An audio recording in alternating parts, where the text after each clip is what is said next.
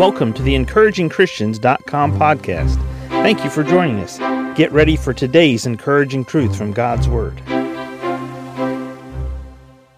Today, I want us to consider the words of a prayer from an Old Testament prophet. It's a short three chapter book written by Habakkuk.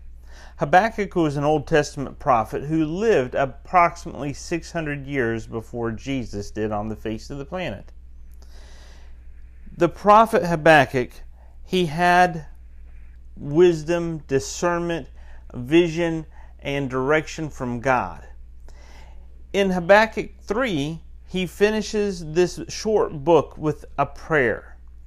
In verse 2, we see he says, O Lord, I have heard thy speech and was afraid.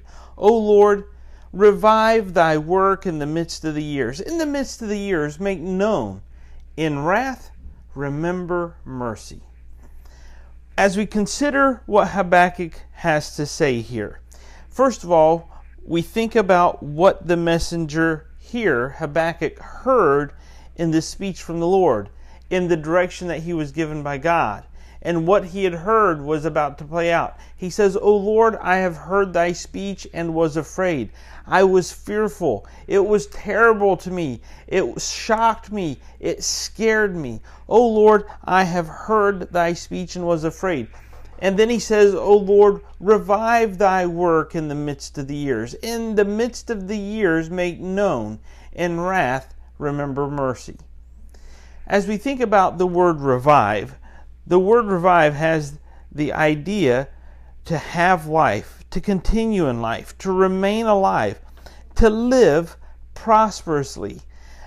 The prophet is saying, God, you've been doing a work in this nation of yours. You've been doing a work in the people of Israel.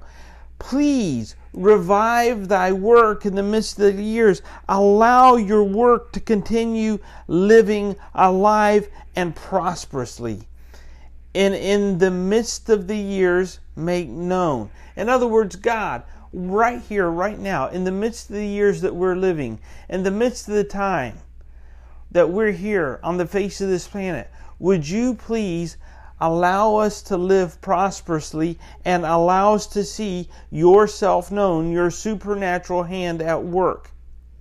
And then he ends with this phrase In wrath, remember mercy.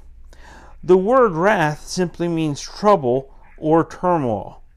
All of us from time to time get ourselves into trouble. We face turmoil. We face trouble. But he says in wrath, remember mercy.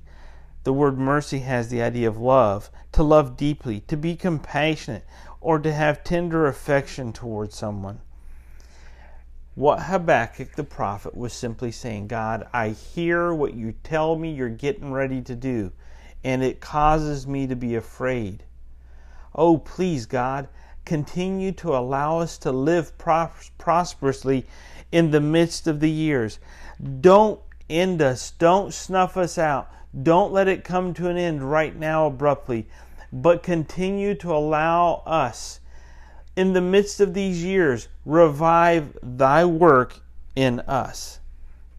In the midst of these years. In wrath, remember mercy. That's what the prophet was asking.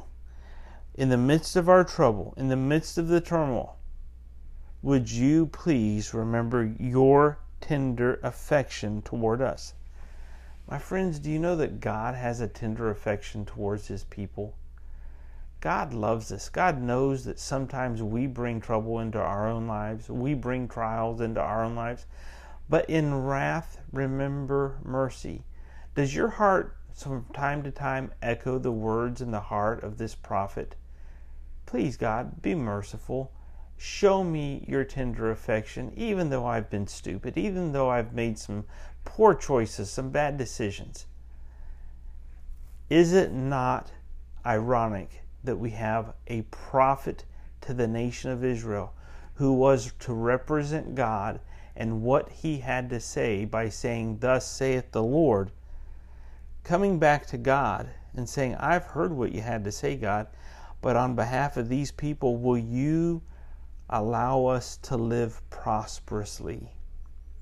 in the midst of the wrath that we deserve, the trouble, the turmoil, the situation that we've brought about, will you please show us your tender affection? That's also the work of the prophet.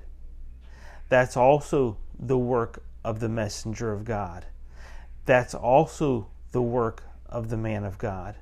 That's also the work for you and I, child of God, to pray, to talk to God, to remind Him we know what His Word says and we know what we deserve sometimes, and still we ask for His tender mercy, His compassion. Don't you want, don't you need His compassion today in your life? Thank you for joining us today for the encouragingchristians.com podcast. Please explore our website for more encouraging truths from God's Word.